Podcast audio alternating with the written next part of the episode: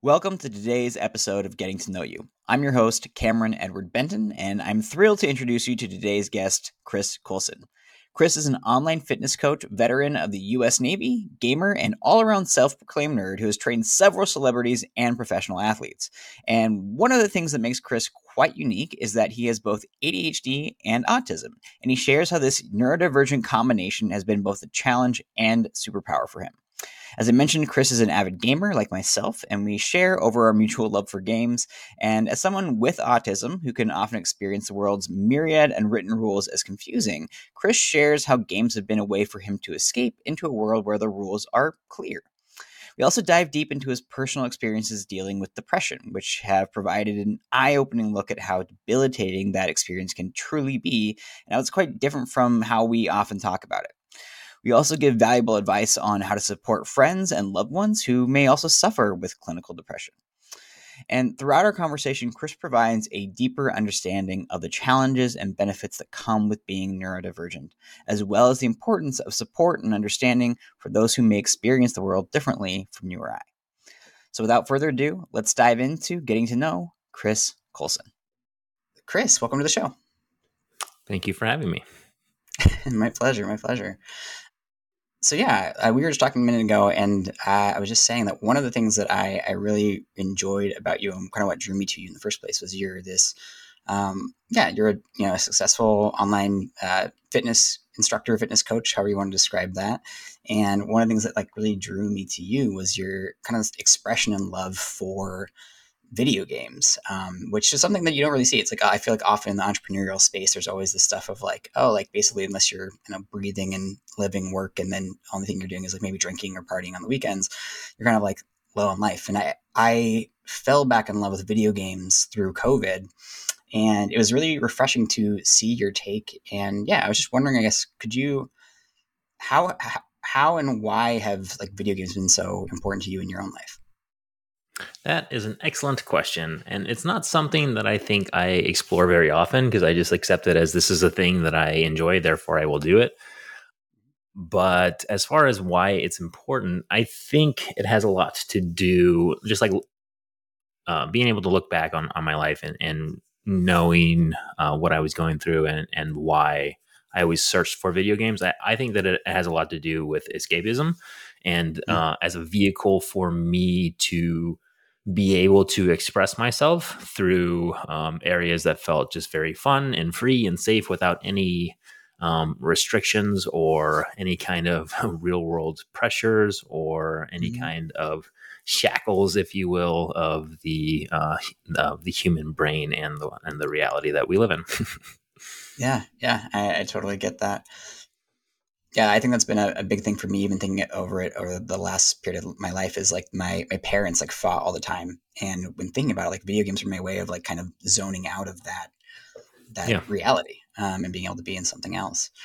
One of the things you just mentioned was this ability to find like your own sort of creative self expression in that space without any any shackles. I think you mentioned. Like, can you talk a little bit more about that? Like, how did you find you were able to kind of express yourself in video games that you couldn't in the normal world? Yeah, so I, I guess playing video games was uh, probably the only time, other than reading a book or some other kind of vehicle for um, existing again in, in, a place that that I didn't actually exist in. Doing doing that through video games was very. How do I answer this question?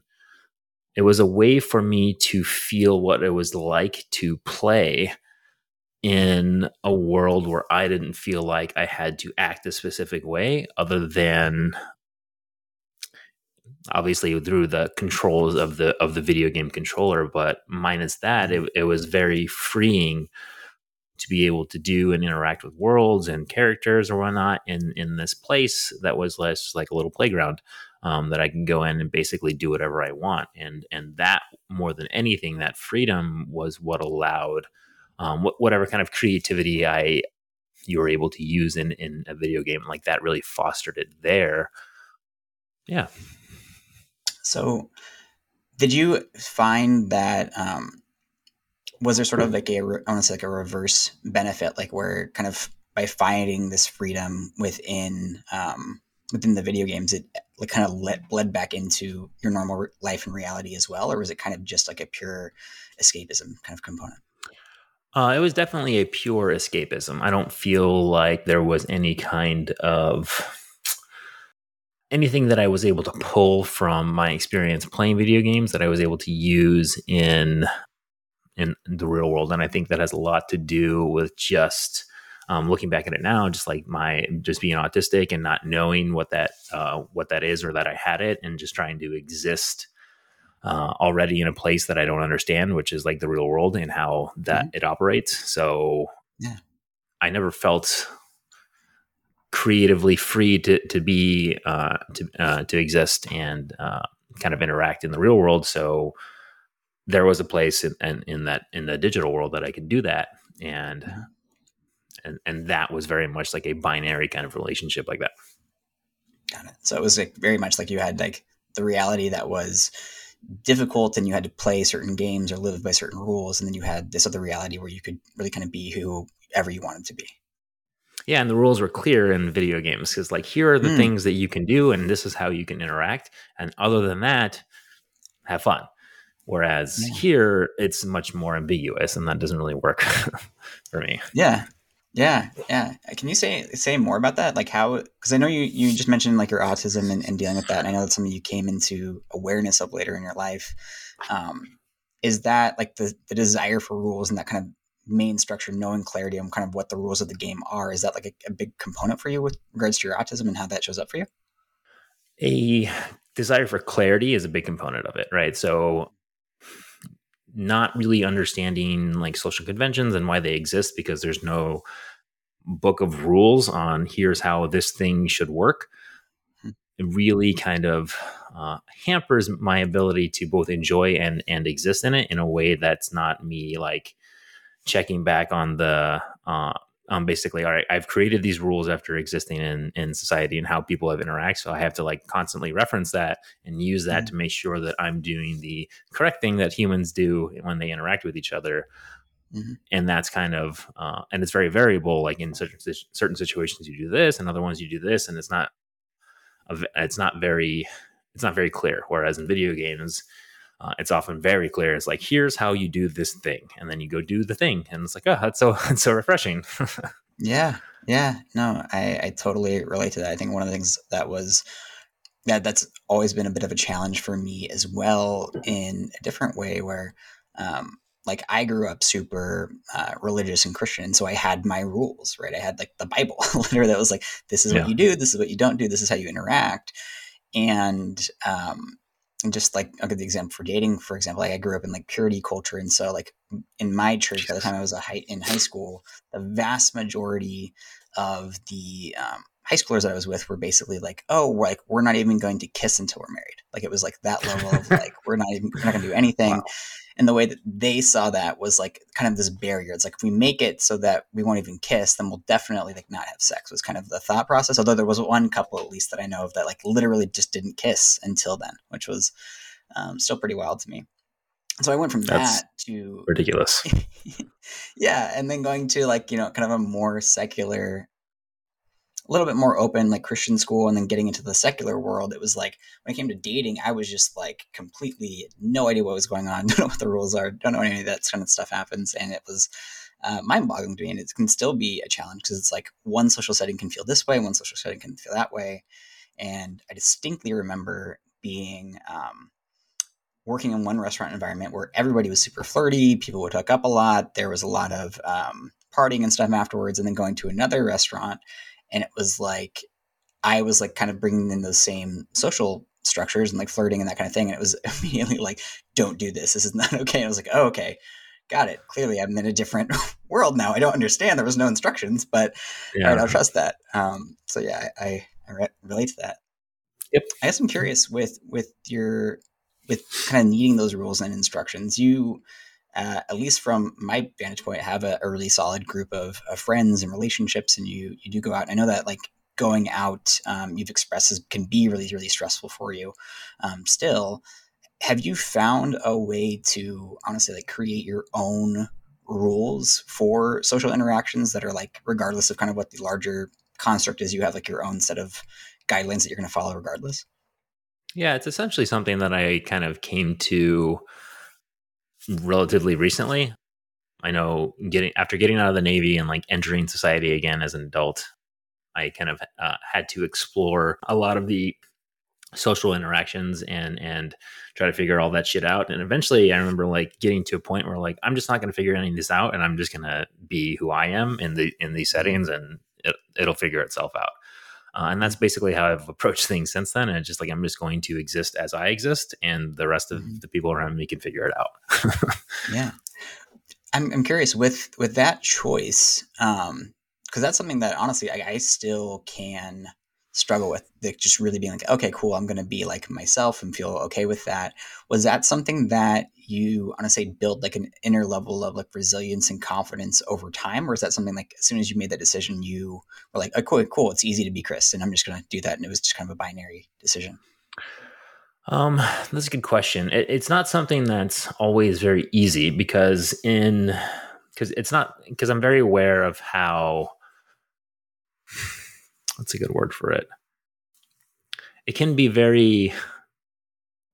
I, I can feel like an asshole to a lot of people because of how direct just like being me is. And I'm very aware of that. And it's not something that I feel like I am, or it's not something that I feel like I want to be known as.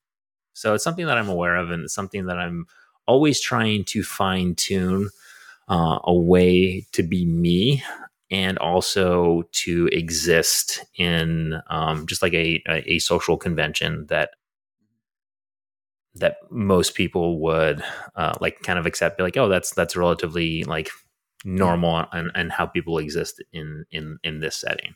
Um, so i'm trying to like fine tune it and, and figure out what what that means for me but it's very easy for me to be me um, and i've never had that's not true. So I'm, it's, I'm not. It's not that I've never had an issue with it. It's just I got to the point where I was so fed up with trying to be all these other things that I just stopped doing those things, and that was a really easy choice. Got it. And that was particular when you're coming out of the Navy. Yeah, because it was just like I was uh, the the Navy. While while it was very hard for me in in one sense, it was also very easy because there was such a like a ton of structure around yeah every interaction but in like when I, got out of the Navy and then I was like thrust into the the throes of New York, that's totally different and wildly chaotic, and that was just very hard to navigate. Yeah. And yeah, it got to a point where I was just I, I got so overwhelmed and burnt out with trying to figure out all the intricacies of it that I just stopped. yeah, yeah, got it. And I can I've never been to New York, but I can imagine it's a lot the chaos of that place compared to the Navy is quite quite the opposite. Um, yeah. Is there a reason that you moved to New York right after the Navy, or are you from there? Uh, yeah, there was basically the uh, for when I got out of the Navy and was um, going to do, do the job that I was that I do now. There was basically an internship opportunity that happened to be in New York. I wasn't mm-hmm. beholden to any city specifically, so I was like, yeah, I'll just go there, and, and that's where I I did. got it. Got it. Cool. So one thing I wanted to ask about with regards to the shoot, I'm blanking on my question. That's okay. Oh, I'm actually wearing a video game shirt right now. yeah, that's well, I feel like you're wearing a video game shirt like kind of constantly. Time, yeah, I need to get more shirts from you and find other things I can wear. You always have really cool. You, you have cool video game clothing. It's not just like uh, lame video game clothing. Yeah, well, I'm not sure what that means, but I, I, I wear I wear what I like to wear, and I guess it happens to be visually pleasing, which is good. Yeah, yeah, yeah. I think one of the one of the things I wanted to ask is a kind of a follow up to sort of the general uh, general idea of like figuring out right those those rules or like finding that balance. Is like, do you have any like specific examples or things that you have um, like identified or ru- little rules that you found for yourself that allow you to be you, but maybe not in the way, like you said, you're maybe perceived as being mean or whatever it might be? No, but what it has allowed me to do is just kind of over time become more empathetic isn't isn't correct, but hmm. I'm able to view other people's experiences of what and how I am acting uh, hmm. a little bit clearer and and like specifically on how they're perceiving it and not necessarily how I feel like that I'm being. So mm-hmm. that's allowing me a little bit more awareness around that. But but I'm gonna be. But honestly, like I'm, I, am i am very firm and like I'm just going to show up as how I'm going to show up, and and so like yeah. as much as I, I am trying to fit the situation, I also like honestly, it's really hard for me to care for, for the most part. The biggest mm-hmm. thing for me uh, when I go out is that whatever reason that I'm going out, I'm going out to do that thing specifically. So whether mm. it's going to celebrate a friend's birthday or like whatever that specific event is, that's what I'm doing. Um, and mm. I do not care about anything else other than showing up specifically to do that one thing. Hmm. Can you give an example of what that like might look like? Like, I guess maybe I'm gonna say if I, I'm gonna see if this works if I go around here on this. So it's almost like from the opposite angle, like like would it look like somebody else would maybe show up to go to a friend's birthday to like network with somebody else? Is that kind of the dichotomy that you're yeah, or doing? like go to a birthday party and like go uh, or like that that person would go to a, birthday party and hang out with a bunch of other people and just like be kind of like a social butterfly around mm-hmm. um, and enjoy the things leave early go do all, the, all these things and like when i'm going to a person's birthday i'm going to make sure that they're having the birthday that they want to have mm-hmm. and even if i don't enjoy the specific thing that i'm doing that doesn't really concern me like i don't care mm-hmm. about that i'm just going to make sure because what i value is my friend having a good birthday and whatever yeah. whatever that means Huh. So I might not always have a good time doing the thing that I'm doing, but I will always have a good mm-hmm. time celebrating the birthday. That's awesome. I really like that. I think it's like almost like a cool objective because, yeah, just I feel like it's like you're able to almost have this like clear, concise goal within a uh, a larger crazy experience that allows you to just like pull through. And I, I found that even with something like uh, festivals, for example, that's something that allows me to have a really good time uh, in a similar way. Not necessarily be like, oh, I'm going out here to celebrate this person or that kind of thing. Mm-hmm. Um, although it could be that, but a lot of times it's just having like some sort of clear intention that I want for myself or to experience in some way, and just kind of like anchoring into that and like letting that make all my decisions for me versus it being like, oh well, I don't know what to do, and now there's like 50 things. I go to this concert, I could hang out with this person or whatever it is, and just following that sort of intention allows it to be easier and I'm able to kind of get lost more in the moment and, and actually have a good time. Yeah. Yeah. It's, it's really about like, uh, the word that you used was having that anger. And, um, that is mm-hmm. something that I'm really good at figuring out for me. Um, and not really yeah. like to the, to the exclusivity of anything else that's happening around me. Like I just, uh, I just don't care about it. yeah. Yeah. Yeah. That's awesome.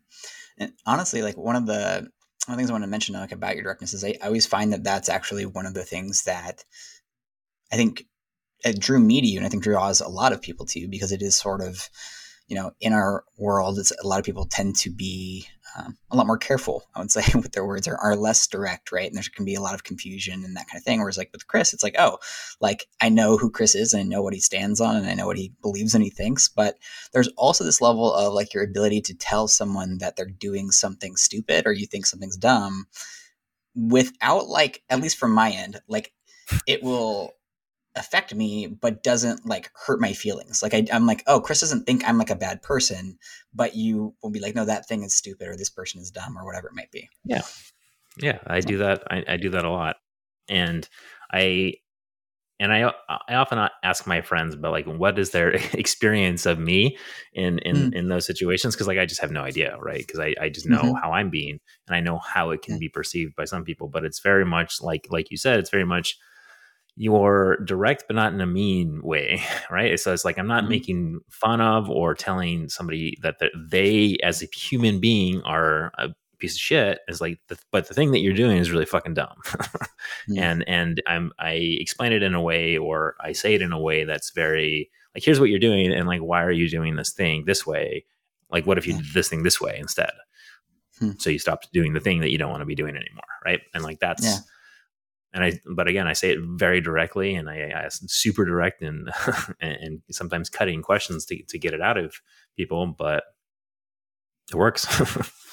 yeah, no, no, I think it's, it's been awesome. I mean, I, I have you right now as my fitness coach, and it's been one of the things that I really enjoy about you is like if I'm spiraling off in my head about something where I think like a lot of people or coaches might be like, oh, well, like, and ask some question like to get me to evoke some idea or, you know, whatever. You're like, that idea is dumb. Like stop, stop, stop talking to yourself like that, or stop thinking this way, or whatever it might be. And it's like, oh, okay. And my brain kind of just is like stops, and you're like, oh yeah, right. And then it like shifts, and it's it's a lot easier than I don't know having to do a bunch of guesswork or figure out what I'm supposed to maybe be gleaning from the moment or whatnot.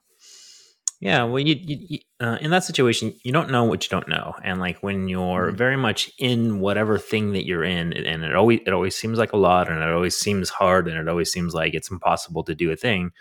But often there's a really really simple solution to anything that you're going through, and that goes for basically everybody in the world. It doesn't mean you can see it, and that doesn't mean that it's easy, but it it genuinely it generally is usually very simple, and it's something that I have. Uh, seemingly a unique ability to both point out and show people what that other option or solution to that thing is. Got it. Cool. Love it. I guess it's a good segue of, of yeah, yeah, you're welcome. Good segue of like how did you how did you end up um, as a fitness coach? And uh, before I get to like you answer that question directly, like part of what I'm curious about is you there's almost to me like an interesting irony in the fact that randomness and chaos is challenging for you.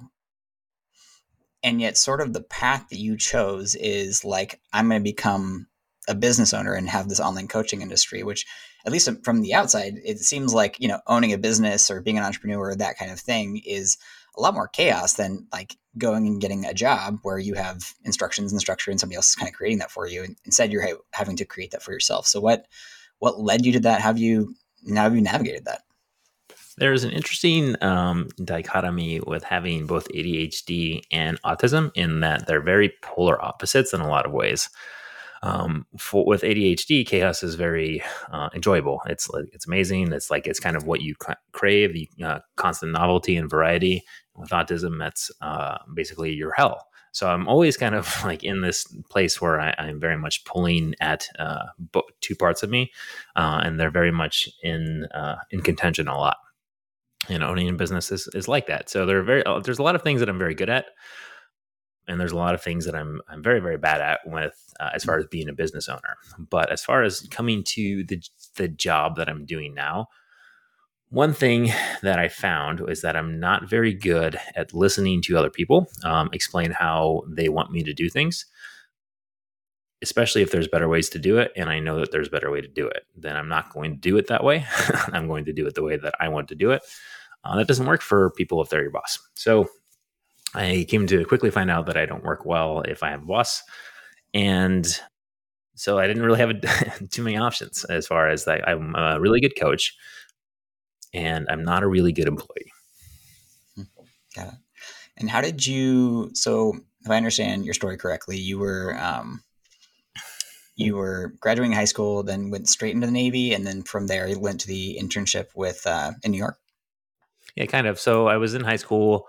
Um, I had good grades. It was like I, I, was trying to figure out what I wanted to do next, and I had no idea what I wanted to do for college. Uh, so I did like a year of community college, and I was like, "This is a waste of my fucking time" because I still have no idea what I want to do. So I basically sat there one day. I was like, "What's the most opposite thing I could be doing right now?"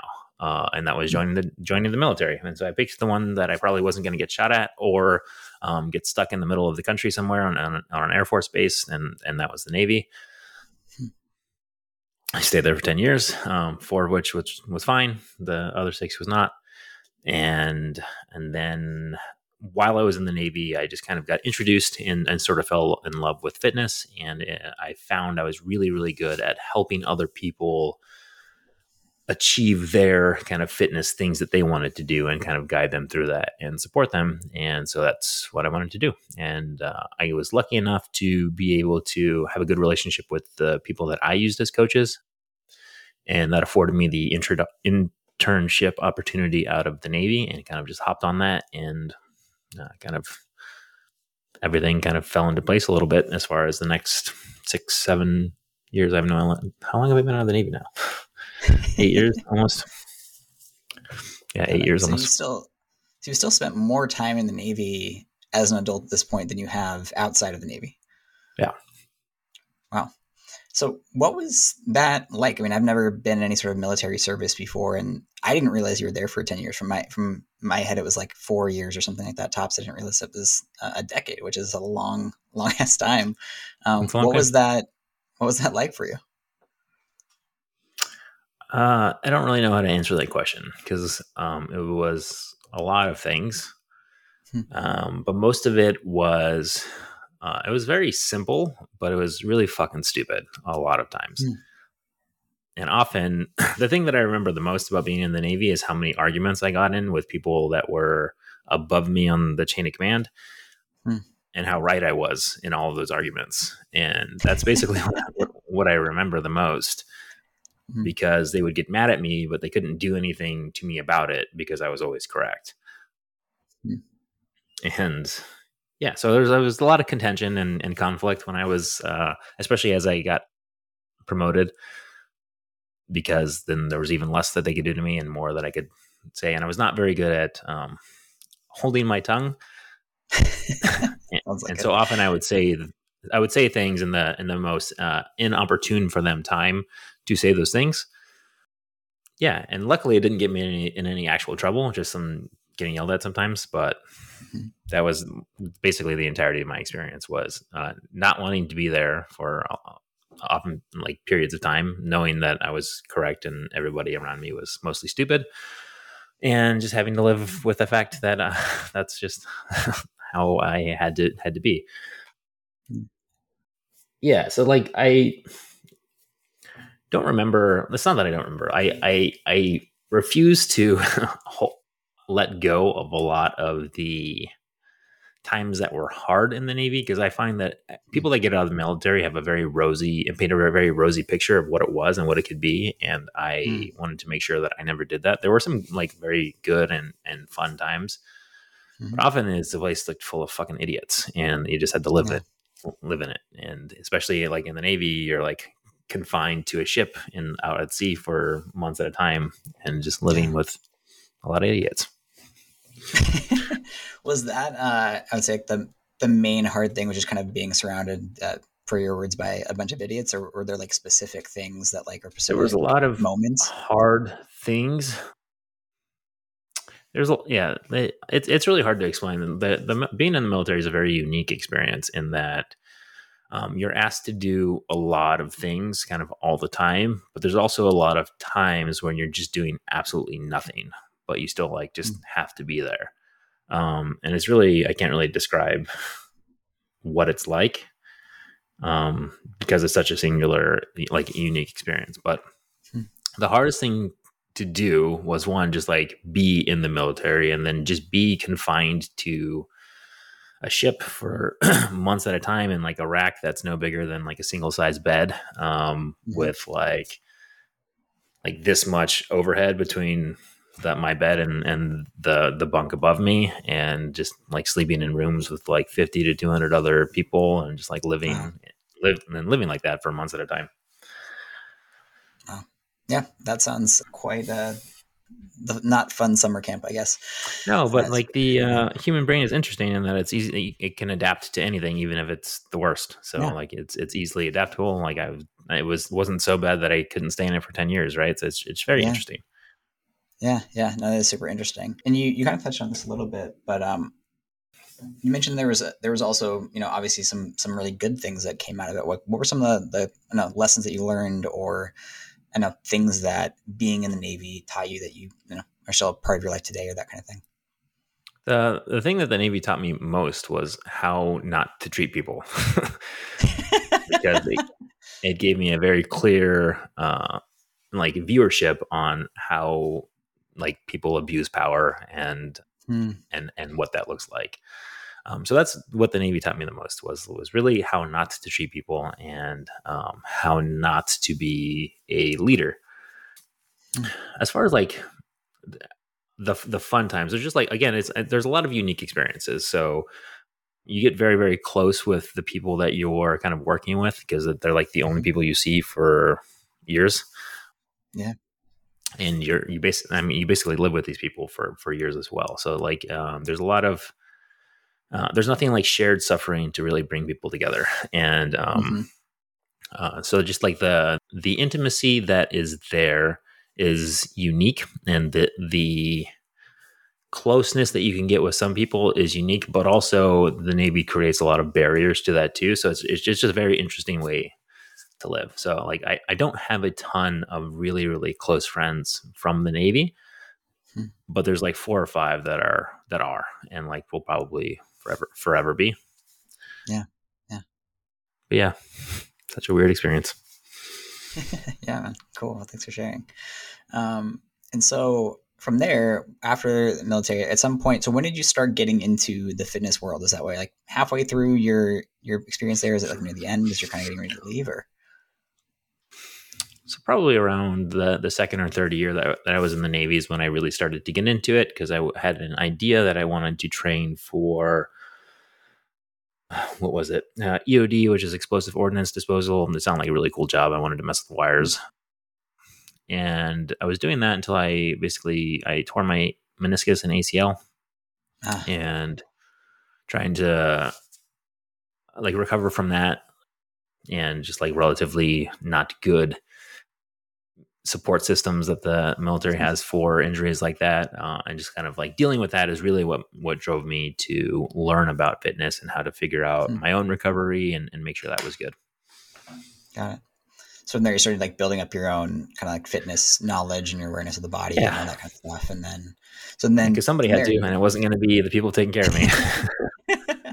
Fair enough fair enough and then so from there you you get this internship and you go to New York and then yeah and then what? So then you study you study under them and then kind of at some point you just decide to launch your own thing? Um yeah it was very much the the point of the internship was to learn the kind of online business side of of fitness um, and just gain more knowledge as far as like how that is supposed to operate. Mm-hmm. so yeah so i learned that a little bit then got a job at an actual like brick and mortar gym in New York to just like get more experience, just like actually training real real people. I did that for a couple years, and then while I was doing that, that's when I started to um, do my own, like, kind of launch my own program, but like very loosely because I was. Uh, I was making just enough money, like training people in person, to where I didn't have to try very hard to make money online. Mm-hmm. So I didn't. And at that time, I was in like a um, like a fitness mastermind thing with my best friend John Romanello, who who ran mm-hmm. it at the time, and um, I was really good at not paying attention to a lot of the speakers. that's that's really what I remember most about that. Until COVID hit, hit, and then I was like, oh, I guess I have to learn how to do this shit online like really quickly. Mm. Um, and that's yeah. when I kind of fully dove in on the online business side of things. So that's only been like, I guess, like three years now. Yeah. Right. Yeah, it's weird. I feel like COVID, there's always, it feels like there's this black hole in my like timeline where it's like, oh yeah, like I moved out to Seattle and then like nothing happened. and then all of a sudden life started happening again. But there was like three years that went by during that time simultaneously. Yeah, but that was like, yeah, it's interesting. COVID's, uh, people's COVID experience are interesting to me because it's not unlike my experience in the Navy. So it's like, it mm. was not that much different. yeah. Confined to a place and I don't do things all day. So that's yeah, that's the exact same. Yeah, and you don't you're not stuck in a, a tiny single bed with uh, an inch. Yeah, was, if anything, it was better. right. Yeah. You're like, oh, I'm down for this. I got this. Yeah, this is really easy, guys. I don't know what you're talking about. This is yeah. Yeah, I was I was doing very well with COVID and being in lockdown for the most part for the first like year, like in couple months um, yeah. mostly because I hadn't pl- really played video games for like a really long time. So you and then, to do that. Yeah, and then I, I, literally ended up buying like a PlayStation 4 because I saw Final Fantasy VII remake was coming out, and it was like right before COVID was happening, and it was just kind of perfect. I played a ridiculous amount of video games uh, in that year. Um, yeah, yeah. Are there any, I guess, particular kinds of games that you you really like and enjoy? I really like RPGs, like almost specifically. So anything that I get to build a character, immerse myself into a world, and explore that is uh, usually right up my alley. Yeah. Yeah. Yeah, that's about it. If if I have a party, cool. If if it's a single person RPG, cool. But any kind of role playing game in which you level up and gain experience and mm-hmm. devote that to points and build the person the kind of the way that you want to is so it's up my alley. Yeah, cool, cool. I'm the very much the same way. I think we first connected when we were both playing Elden Ring um, when that yeah. guy came out, and that was yeah, some some great times. What a fun, unique, unique experience that Elden Ring was. Yeah, man. I mean, it's it's still there. I rarely get done with a game and I'm like, oh, I really want to like replay that. Like, I want to go in and like with a different type of character or build and yeah. explore what this different experiences is like. Because um, I don't know for what you chose, but I was uh, like a mage or an astrologer. So like all my spells, I have like you only have like 15 spells in the game, or like five that are actually useful.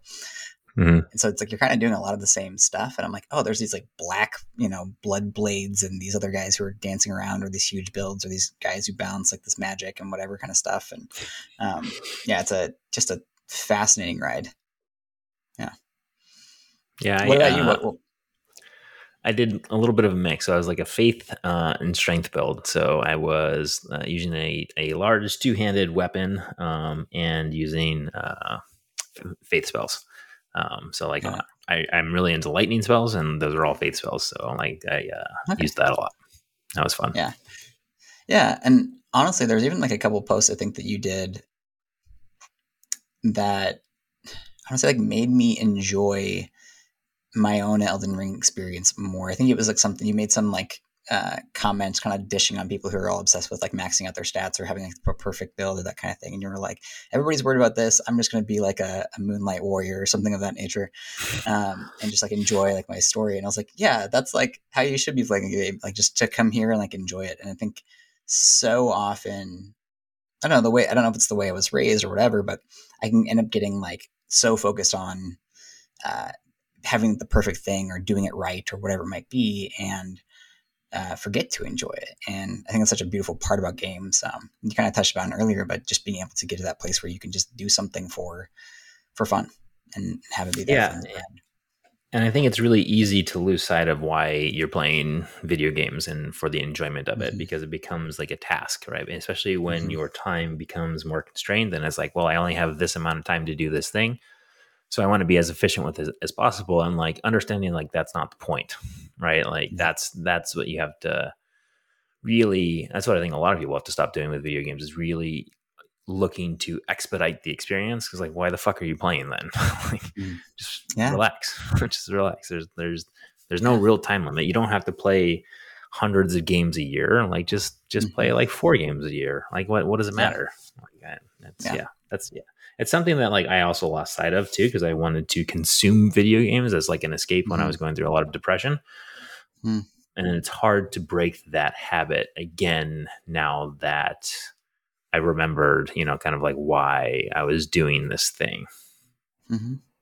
Yeah, I, feel you. Like I, something I can deal with too, where there's a part, especially as I feel like now because there are so well, there's a balance. On one hand, I feel like there's so many games that come out uh, and back when I was mostly playing video games, like a long game was 40 hours. And then you have these long games that come out now. You're talking about Elden Ring and some like Persona 5, right? You're talking about like 160 hours, 200 hours to to really complete the thing. It's just like it's insane. And there's a zillion more games too and options that you have. So I kind of do the same thing. When I started getting back into games, it was like I had this list of like, oh, here's all the games I want to beat. And it would give me anxiety because I would start playing a game and be halfway through it and be like, when am I ever going to beat this game? How am I going to get to the other ones? And and yeah. stop enjoying the one that you're actually with in the moment. Yeah, that's and that's interesting. Well, the first thing that was interesting that you said is like the when long games were forty hours.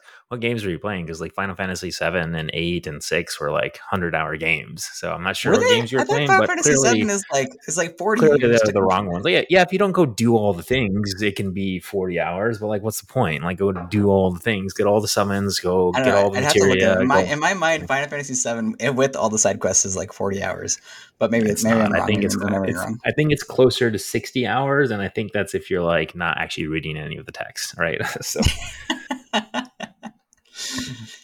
Yeah, my experience was different with those games.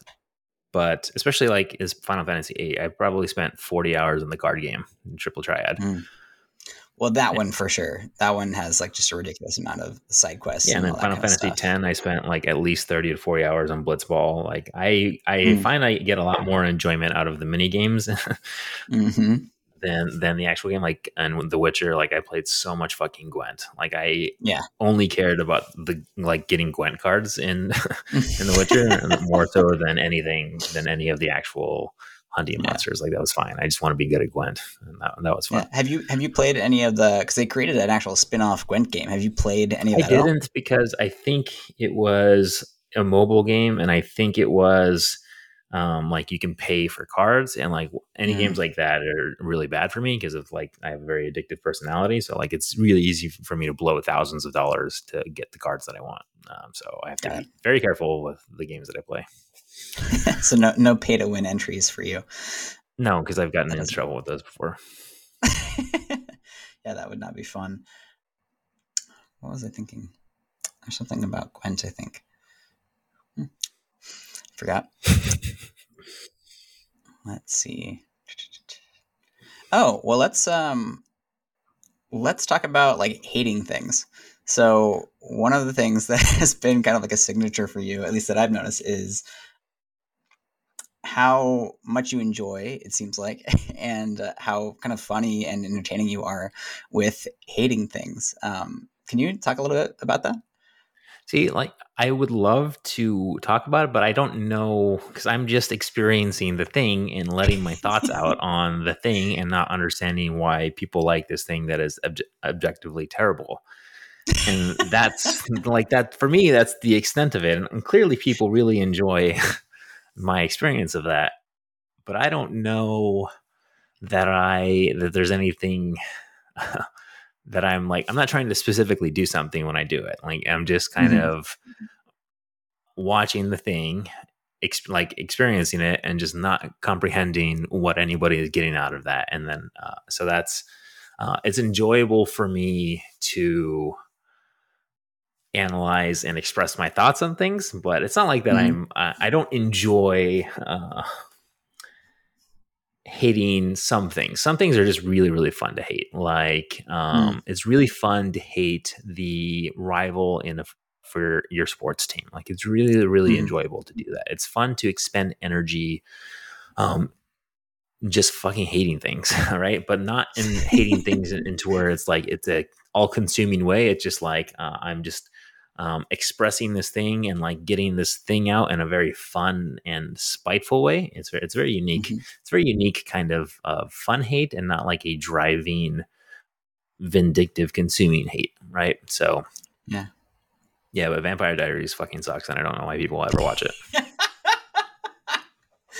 Uh, I haven't seen it myself yet, so I will take your word. Um, and if anything, you have definitely uh, made it a lot less likely that I will ever watch that show. Yeah, don't. Yeah. Do you have any? Um, you mentioned obviously other sports teams, or um, are you are you in any particular sports, or do you have teams that you have a, a rival that you do hate, or that kind of thing? Uh, yeah, so I'm a very big football fan. I so I'm a 49ers, San Francisco 49ers fan because I was um, born in the North Bay. Uh, mm-hmm. and so we we as a, the collective 49ers fans uh, objectively hate the Cowboys and the Seattle mm-hmm. Seahawks. It. Okay. Well, I am in Seattle now, so they they become one of my like pseudo teams that I have. I mean, I, I grew up in LA before the Rams were there, and after the Rams were there, I guess. Um, so I didn't really grow up with the. They're not so an LA team. Like, the only actual LA football team are the Raiders. They were the only one, and then there's a lot of bullshit that, that happens there. But yeah, but no, nobody in LA is a fucking Rams fan, anyways. Like they're LA are like the worst football fans. There, there's a lot of Rams fans, at least from where there's not. But I don't. There is. Not. I have no. there, there's not. I have no direct care about it. I'm I'm a Lakers fan. They're the, they're one sports team that I I care about at all. Any are there any other particular things that you have loved to or currently like love to hate on besides other sports teams and uh, Vampire Diaries? It's very much an in the moment thing. That I know I'm hmm. not like seeking out like I like like I love to do this thing, but I'm very in the moment, I'm going to hate this thing and, and really enjoy my because uh, I could choose to like be upset about it, or I could choose to just fucking make fun of it and and shit on it, and I'd much rather do that. So mm-hmm. I'm still enjoying the experience, uh, but the experience sucks. so, yeah, that's how I look at it. Yeah, I have this like desire now to have like a a show where I say like people you have friends or something who just like know what you would absolutely hate and just like have a a, a podcast or a YouTube show where it's just like you just hating on things um, in in video form in real time. I just think that would be pretty a pretty entertaining show. Yeah, that would I would be for that. Um, I just don't want to have to do any of the pre like I'm not like it's not interesting for me to do like let's find stuff that we're no I don't hate or, I don't think it would, like, I don't like, think I just sh- show up and like almost have me not know the thing that's going to happen and then just like watch it in real time and and, and shit on it. Yeah, yeah, Amber and my wife and, and John, my friend, have often said it'd be great if we just had a camera on you a lot of the time. Like ninety percent of that would be boring, but ten of that, Mhm. 10 percent of that would be really, really hilarious. right, right, right. Yeah, I mean that that would be kind of my idea. It's like if you had John and Amber and whoever else just be like go through their their movie catalog and just be like, oh, he's gonna hate this one so much, Or and just, like an experience. Like let's go to a club. Yeah. And then let's let's let's let's, let's find like no. No, this is terrible. Why are we here? So funny. Awesome. Cool. Uh, I one of the things I'd, I'd love to chat about is um, kind of going back to a lot of the nerd stuff. Is you are a big Dungeons and Dragons fan? How did you first get involved with Dungeons and Dragons? Well, I've read the books for quite a long time. One of the first like fantasy series of books that I remember Hmm. reading and starting, and also currently read, is um, the Dragonlance uh, series. Um, and uh, yeah, so like just that kind of gave me the the picture of uh, what it would be like to exist in a world full of dragons. And ever since that, I've always been interested in Dungeons and Dragons, but I've never really had the opportunity to play it until recently. Like COVID really kind of um, ramped up things, and for a lot of people too, uh, and enabled the enabled me to play Dungeons and Dragons online and and start to do that, and I fucking love it. Um, it, it. It's a lot of fun to build your character and kind of exist in that theater of the mind with it. Yeah, it's it's it's it's really fun. Have you ever played? I have, um, but only. So I have very limited experience. Um, I actually played with somebody who is on Critical Role. Um, If you're familiar with them, yeah. Yep. Um, yeah. So she, I, don't know if she's still on there or used to, and she's actually written like a a um, a book for Dungeons and Dragons. Now I don't know if it's a short story or a story or whatever, but she's done like a full published book with them. But we, I met her in LA when we were both uh, actors, and yeah, and so I started talking to them. I was like, oh, this is something I've always wanted to do. So I got to play like a little story with her and somebody else who's like a really good um, DM, right? Is that the right term? Yes. Dungeon master. Yeah, and I I had a blast because I was like, oh, I want to make my character like somebody who does like a bunch of drugs, and they're like, okay, well, these, there are these things that are kind of like mushrooms. These things are kind of like um, MDMA. Uh, I was like, all right, cool. Like I'll have my my character did them, and I ended up taking them after like mushrooms. I think after a fight, and there was like a roll of like 100, and I landed on this thing where it was like some like magical unicorn appears out of nowhere and like takes me up, and I got like a huge like view There he of goes. The land uh, ahead of me. So I I was aware of it, but obviously nobody else was. Uh, what Yeah. we were kind of running into, and I, but I also didn't get like a I forget what it's called, but where you you go to sleep and your your skill points like uh, replenish or that kind of thing. Yeah. yeah. And but it was a it was a blast. And then I I also did the the Star Wars one where it's like you roll. That one was I actually really really liked that one. Have you played that one? You know I'm talking about? I think it's no, called no, like I've- yeah. There's there's a lot of iterations of the of the mechanics and a lot of different um, fantasy lands. Um, so yeah, I Mhm. can I can imagine. Yeah, well, So- that one. So that one, what they did, what was interesting, I thought, was beyond simply like rolling the dice and being like, oh, like you hit this amount of points and like hurt this character, just roll for this thing. There was two different style of dice that we rolled. So one that was like this thing ended up as a success, and then the other thing that was like it had a positive or negative effect. Um, so you could, for example, like roll that you like missed your shot, but the other hand, it like had this positive effect. So maybe it like ricocheted and hit like their lightsaber out of their hand on accident while you were, you know, falling or whatever. Like a. So chance it created some really, yeah, it created some like really interesting uh, storytelling components that were really fun to play. And I, that one was actually I got to do on a podcast, a couple of podcast episodes of. So that was that was really fun. Yeah, it's cool when they introduce mechanics that enable storytelling. Because um, otherwise, mm-hmm. like you could do that exact same thing with Dungeons and Dragons, but like you have to just tell that thing that happened, you know. And mm-hmm. often, like the way that they would do that in D and D is like the the DM would have control, like like he's ro- rolling behind his like little fucking fortress that he that he sets himself up behind, so he can't see any of the rolls, right?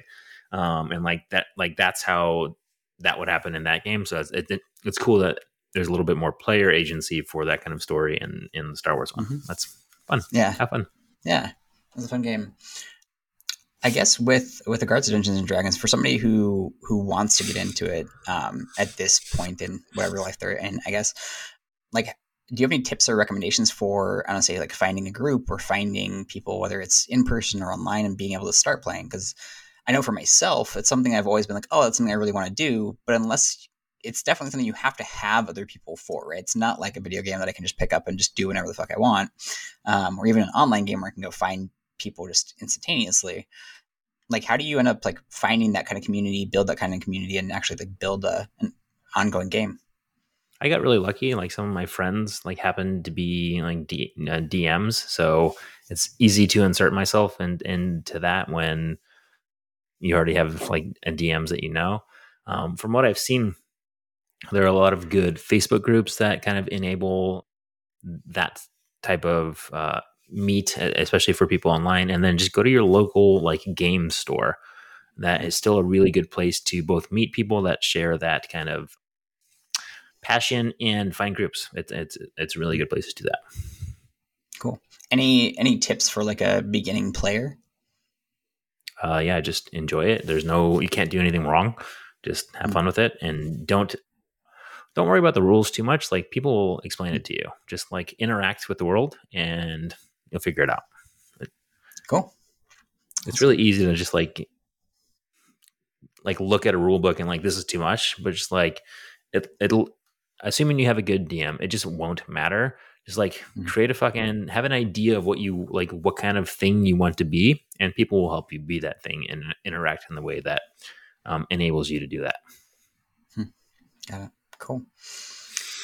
Yeah, and then I guess the last thing I wanted to ask you about is you have a new podcast that is probably be out by the time this episode comes out uh, called My Comical Bromance, co-hosting with John Romanello.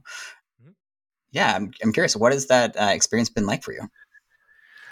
Uh, yeah, that experience has been pretty fun. Uh, honestly, I I was very nervous, like just starting it because I just one thing that I haven't done a good job of in my past has been uh, talking, just in general. I like I tend to be very direct and I'm very quiet because I I am very much a person who I will talk when I have something to say, not just talk to talk, right? So um, the podcast has been a unique experience in that um, obviously I'm I'm there because I want to talk and the thing that I've been most nervous about doing that is like having John is somebody who talks a lot because he enjoys talking, um, and, and not like in a bad way. He just likes he likes he likes to talk about things.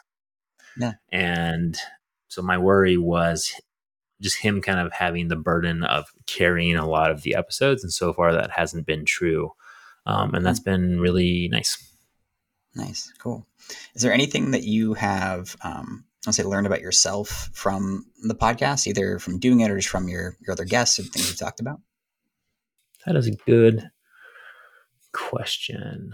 Um, I, I guess I've learned more that uh, that I've learned that I have more that I can say if I want to. Hmm. Yeah, and I've I've learned that. Yeah, if, I need to do a better job of pointing it out, but I do have a lot of things um, to say uh, that hmm. seem mm. seem to be worthwhile to, to hear. Yeah. Well, I mean, I've definitely enjoyed uh, this conversation so far, and you know, listening to your different views and opinions. So yeah, definitely. Uh, I appreciate that. that. I have a lot of them. They're just like randomly. They're not. Um, the ADHD doesn't organize them very well. So when and where they come out, and it's just like it's it's hard to predict. yeah, I was going to ask about that. Um, do you feel like because you the words that you use, if I remember correctly, were that you realized you have a lot more to say if you actually want to say them. Yes. Can you talk a little bit more about that? I, so I guess I uh, maybe reframe the question in a way that because uh, I, I don't know how to answer that other than to say that sure. exact same thing back to you, right? sure. Like, yes, I will. If I want to say something, then I will say it. Otherwise, I just won't. Sure. So I guess the the better way to ask that question would be something to the extent of like, what you said that you were like you actually have a lot more to say than kind of maybe you originally thought or felt like you did and that you have a lot more to say and have things that people care to hear about um, mm-hmm. that you kind of want to be expressing that you realize you can talk about these things if you if you want to mm-hmm. and so I'm, i guess my question to that is is there something i don't know that was happening before or a belief that you had maybe that like you know that shifted for you or that your voice didn't matter or that you were upset people or maybe something of that nature yeah, I guess uh, so. Yeah, that that that's a really good question. And um, from what I've kind of gathered, just like piecing my past together, just my experience as being somebody with autism and just kind of existing and saying things that aren't quite always um, maybe the right thing to say or the right time to say them, uh, and just kind of like dealing with a lot of little instances of those just like really built up over an entire childhood and and past um, has really in the past had, had really shut me down and kind of like off in terms of how I communicate because often the way that I communicated was, you know, wrong.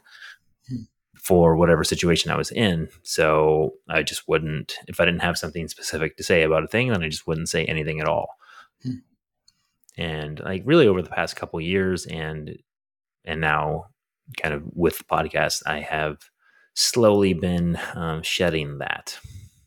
Uh, so from what I just heard, it's like you kind of grew up in you know, the environment that you were in, and basically speaking, um, sharing what your thoughts or opinions or whatever it might be caused problems, which you kind of like hinted at with the the Navy experience, right? Where it's like you yeah a lot of people off, and maybe didn't make things super easy for you. And um, I mean, honestly, I know um, I used to work for a neuroscience company, and I remember our head neuroscientist talking about that. That was a pretty challenging situation, not just for you know people who maybe start with autism, but for just intelligent kids um, growing up, because they can often feel very out of place because they are smarter than the adults around them or than other people around them at a very young age, and yet they don't have sort of the authority to be for it to be okay for them to be smart, if you will. Yeah and yeah, and it sounds like you you probably dealt with uh, a lot of that as well. It sounds like at least within the Navy and probably in, in other aspects of your life as well. Yeah, yeah, that's uh, yeah, and it's often yeah, that's just often the case. And then uh, and a lot of times, what I had to say, uh, people often didn't want to hear. At, mm. Again, at, at the time, timing is a real big thing with with autism.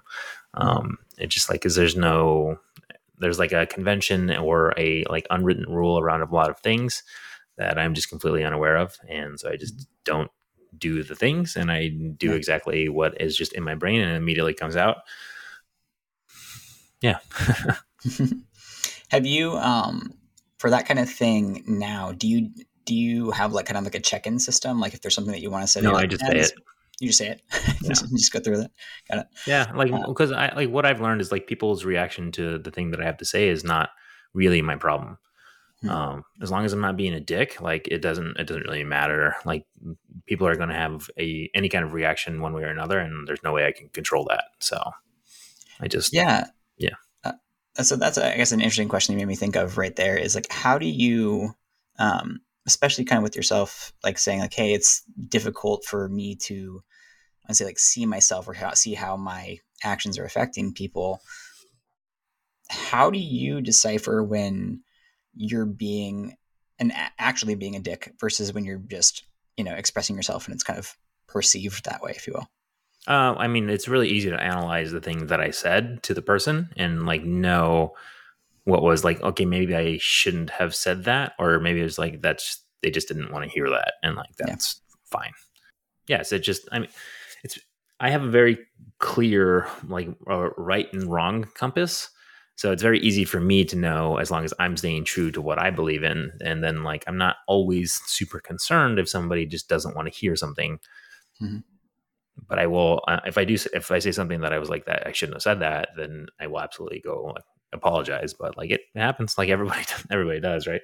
Uh, yeah. I just have more, have more instances of saying something that people don't want to hear more, more so than me saying something I shouldn't have said. Yeah. Got it with regards to that that moral compass that you have and i'm guessing on some level like developed because um, you weren't raised like religious or anything of that nature right no no not at all. There was um there was no outside influence structure as in how i was raised other than my parents trying their best. Yeah yeah. And so how did you i want to say develop such a strong inner compass um, like how did you end up putting that together and developing it through yourself? Was it just through like analyzing the world and figuring stuff out? Was it like how did you kind of go about developing that? I mean that's a really good question that i don't really have a a large uh, answer to other than i've just always kind of have known what i thought was right or wrong in in most situations and that's just kind of been intrinsic for me for as long as I can remember. And that just like doing research, that does seem to be like a uh, a component of people uh, of people with autism and autistic people. They have a very strong sense of morality and how it relates to them. Yeah, cool, cool. And then something else you've been really vocal about. Uh, is it cool if I ask you a couple questions about uh, depression and, and, dealing with that? Sure. Yeah. No, so, it's not. Never. well, yeah, you posted about it enough on online. That I figured. Yeah, exactly. I I don't give yeah. a fuck. Yeah. Well, how is that? This is me a very broad question, so feel free to take it. Oh boy! Like ask me to be more specific, but um, how does depression show up for you, and and how has that you know impacted and affected your life? How does it show up for me? Um, I mean that that's a good question for me. I guess uh, trying to figure out because it's it's very multifaceted, but it's also very it's like one of those things, right? It mostly shows up for me as overwhelming overwhelming thoughts of wanting to kill myself. And just a deep sadness and not understanding where it comes from right? there usually is a reason behind anything that you feel. And if I can't figure that out, then that's usually an indication that it's a depressive episode. Hey, thank you for sharing that. And I, I think that that's something I'd love to um, to dig into a little bit more because one of the things that I have learned from honestly you and John sharing about it uh, so vulnerably has been that aspect, right? The aspect of like out of nowhere, this kind of like just dark really dark cloud can just hit you. It's not necessarily coming from a, a place or a specific event or anything like that. It's just it's all of a sudden this this cloud kind of takes you on. And my experience of it from the outside looking in is like it can be really really frustrating for you as somebody who maybe struggles with depression because people can be like oh like well just do this or change this thing or change that thing or go exercise or um, have you looked at this? And there can be a lot of like, I'll say misunderstanding of that or trying to use some sort of personal growth tool to fix it versus being able to say, hey, like this is an actual thing that this person deals with in the same way that you might deal with a, uh, I don't know, like a, a peg leg or, or something, or you have some sort of physical uh, malady in the same way. Yeah, it's uh, it's it's interesting, and like a lot of the things that people suggest on how to deal with what they would see as depression are really good ways to deal with not being sad anymore. And that's not the same thing, right? It's not like I'm sad, it's that I have an overwhelming despair, and the only way that I can think of to get rid of it is to end my life. Mm. It's not like it's not being sad. Like sad is easy. And it's it, there's a there's an easy link on uh, to the reason that you're you're experiencing sadness, and it's it's it's either going to go away or it's fixable, right? It's it's it's not the same as depression, in which yeah, can there can be an inciting event for it, and it can also just be like, hey, today it's Wednesday, therefore uh, this week you're going to be depressed. I'm like, cool, thanks, bro. Yeah, yeah, it's it's it's not super clear in when it's going to happen hmm. all the time. Yeah. What are some of the things, um, or maybe one thing in particular, that you wish people who don't struggle with depression understood uh, about it? I wish people understood that it's not something that is that we want to be fixed in the moment. Like uh, people that are depressed in general, from my experience, just talking to those people, they know that they are in depression, and what they're not looking for is how to fix the thing because we mm. know that it can't be fixed. It just needs to be kind of tolerated until it's gone. Hmm. and the best way to do that is generally proximity support without trying to cheer somebody up because that often is seen as a dismissal and not as helpful. Got it. When you say proximity support, you mean somebody physically being there with you? Yep, and just not really like you can talk be more than happy to talk about the depression, but not like, hey, let's go cheer you up. Hey, you want to go out and do this thing? You want to go out and do the fuck? No, I don't want to go do this thing. I can't. because I'm going to be out there, and the only thing I can think of is like, oh, I wonder how I can like run into the this oncoming car instead of doing this mm-hmm. thing. I'm like, that's not, no thanks. yeah, yeah. What and you just mentioned like somebody being basically sitting there with you, but is there anything else that like I don't say like a friend of somebody who's depressed or a a lover or that kind of thing? Somebody who, if we have somebody depressed in our life, that any tips or tools for them on how they can better show up for their their friends? Yeah just understanding like what you're trying to do when you show up for for this person during this thing often in my experience it's people are trying to show up for the person who is depressed so that they can move them through that episode as quickly as possible so they don't have to experience that that person's depression with themselves as well uh, they want to fix the problem so that everybody is like happy again not because mm-hmm. they want the person uh, they want to help uh, or or comfort or be with the person who is ex- currently experiencing depression, and that's not very helpful. and it, it and often people think that like yeah, I'm just trying to help you through it. Like no, what you're trying to do is help yourself through it, so you now don't have to be in this shitty experience anymore, and that makes it way worse, just so much mm-hmm. so much worse yeah, just understand it's not something that needs to be fixed or solved or or anything. It's just something that needs to be acknowledged, and you can talk about it and kind of like just kind of help uh, get language around expressing it, um, and that's it. That's usually the most that you can do. Yeah, thank you, thank you for sharing that one of the things that I found uh, that I remember correctly about you, you talking about Amber, and one of the ways that she supports you really well is she will, you know, like you said, kind of hold space for you and be able to be with you in what you're on, but she'll also communicate, um, you know, if she doesn't have the capacity to. Uh, in that moment, right, and being able to be like, hey, she's in awareness of her own self to be able to be like, hey, I actually, I'm not going to be able to show up for you effectively in this moment, rather than trying to kind of put on a face or force herself to to do it when it's not working for her. Yeah, again, and that's something that we've had to work on and figure out because often she was trying to fix the thing because of her like and, and I don't want to speak for her or kind of like uh, yeah, I don't want to speak for her at all, but often when I was experienced dep- uh, experiencing depression, it was also the specific trigger for her for a lot of her mm. past stuff.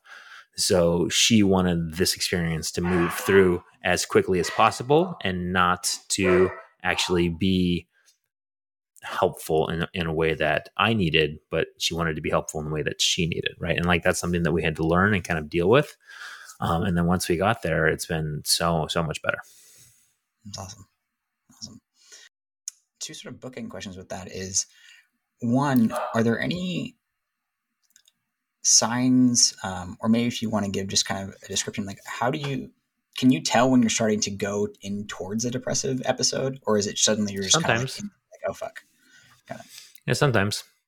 But it's like it's not something that it's like oh here are these three things that i often do right. when this thing happens. It's like oh it's weird that i'm feeling this way all of a sudden Uh, mm. and then I'll just kind of like sit with that, and it's like, oh yeah, this is a thing, or maybe it's not. Like maybe I'm just fucking tired, right? Like mm-hmm. it's often hard to tell, but the more that I kind of sit with the depression and kind of like sit in it and not try to escape it or fix it, the more awareness that I'm able to get around it, and the mm-hmm. the earlier I'm able to kind of um, detect when it's going to come. And often, and sometimes, like the more awareness that I have with it, the more I'm able to express the things and uh, put names on things, the quicker it, it can go too. Hmm.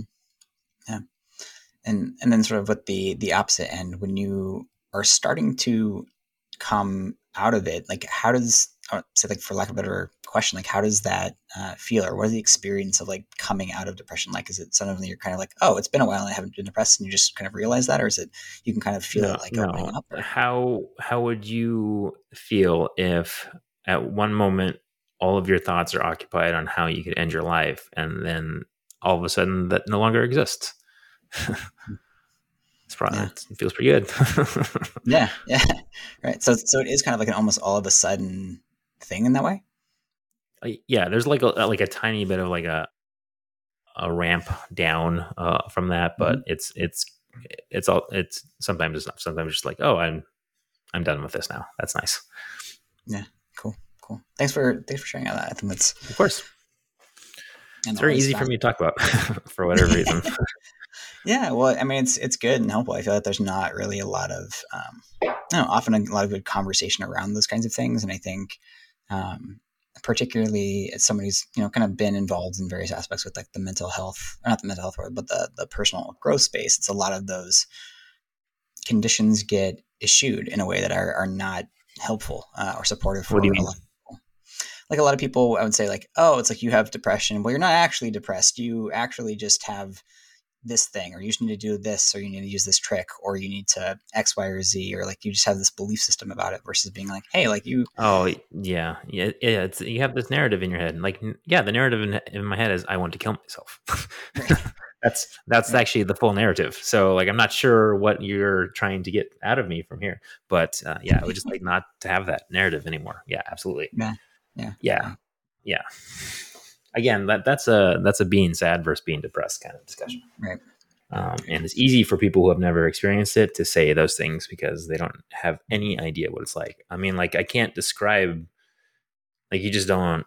If you've never had it, you just don't understand. Yeah. Yeah. Like it just. Yeah. It's not something that you can even like describe to somebody.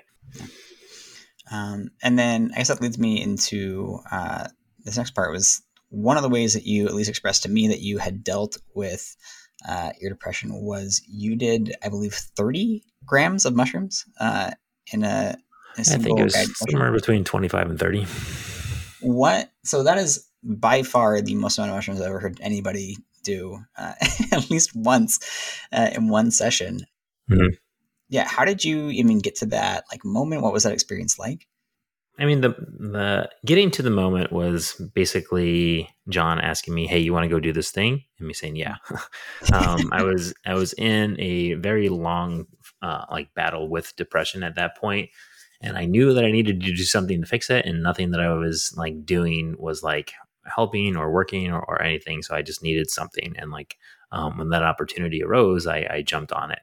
Um, and as far as why so many like during the ceremony, they kept offering me more, so I kept eating more. Because like the the thing with mushrooms, as far as I, I can as understand about ceremonies like that, it's the the more you take, the the deeper into the thing that you go. And I wanted to go as deep as possible for that setting, so I can try to like relieve some of the just constant pain and sadness that I was feeling.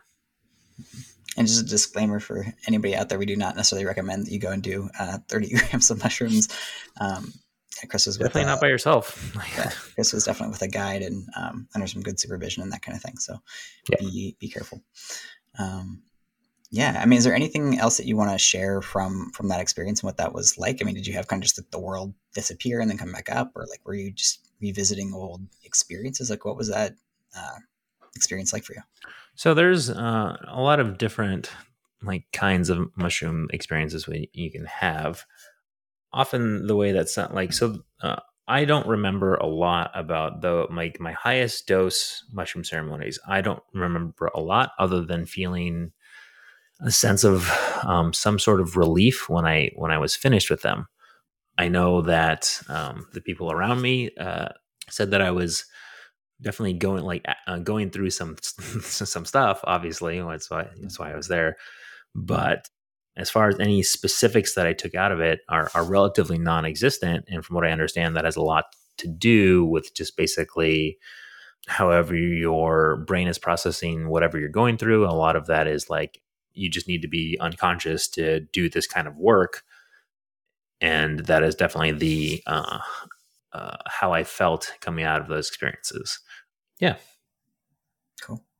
Any uh, any tips or advice for somebody who's looking to, I'll say, do some inner work through uh, psychedelics or mushrooms or anything of that nature?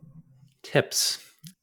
Assuming that you have a place that you can go to go do the thing, make sure that you are going into it with a sense of wanting to experience what you're going to experience but i would i would suggest not setting hyper specific intentions around the thing that you're going to do because it's often not up to what you think it is. Like right you you're thinking about the thing that you think that you want to deal with and like maybe it actually has nothing to do with what you're actually dealing with and as often as my experience is the mushrooms will show you the thing that you're supposed to be dealing with and you'll work on that. So yeah frame it in a way that's like i'm going to embrace this experience and whatever it's going to be and then you're going to have the time that you're supposed to have. I'm not going to say it's going to be good or bad it's just going to be the time that you're supposed to have. Got it. Cool. Thank you. Um, well, Chris, this has been uh, a really, really awesome conversation. We went a lot of different directions here, and I really appreciate your time. Uh, where can people find out more about you or follow you or whatever? If you want to, you can find out more about me on uh, Instagram. I am at the Chris Coulson because I'm the only one. And that's the primary means of interacting with me as of right now. Um, I also have my website, nerdswholift.com, and my podcast with John, which hopefully is coming out as you're listening to this. Cool. and that's my, called the My Chemical Bromance podcast. Perfect. Awesome. Well, thanks a lot, Chris. It was a pleasure having you. Thank you for having me on. It was a pleasure, and um, I'll talk to you later. Talk to you later. Thank you so much for listening to this episode of Getting to Know You. If you enjoyed listening to this episode as much as I did in making it for you, please consider leaving a five star review on Apple, Spotify, or wherever you get your podcast. It would really help the show out. Additionally, if you'd like to stay in touch, consider following me on Instagram at Cam Edward Benton. That's Cam, C A M E D W A R D B E N T O N on Instagram and YouTube if you want to follow the show on there as well. Once again, thank you from the bottom of my heart for listening, for taking the time, for being curious. It means the absolute world to me. So thank you from the bottom of my heart.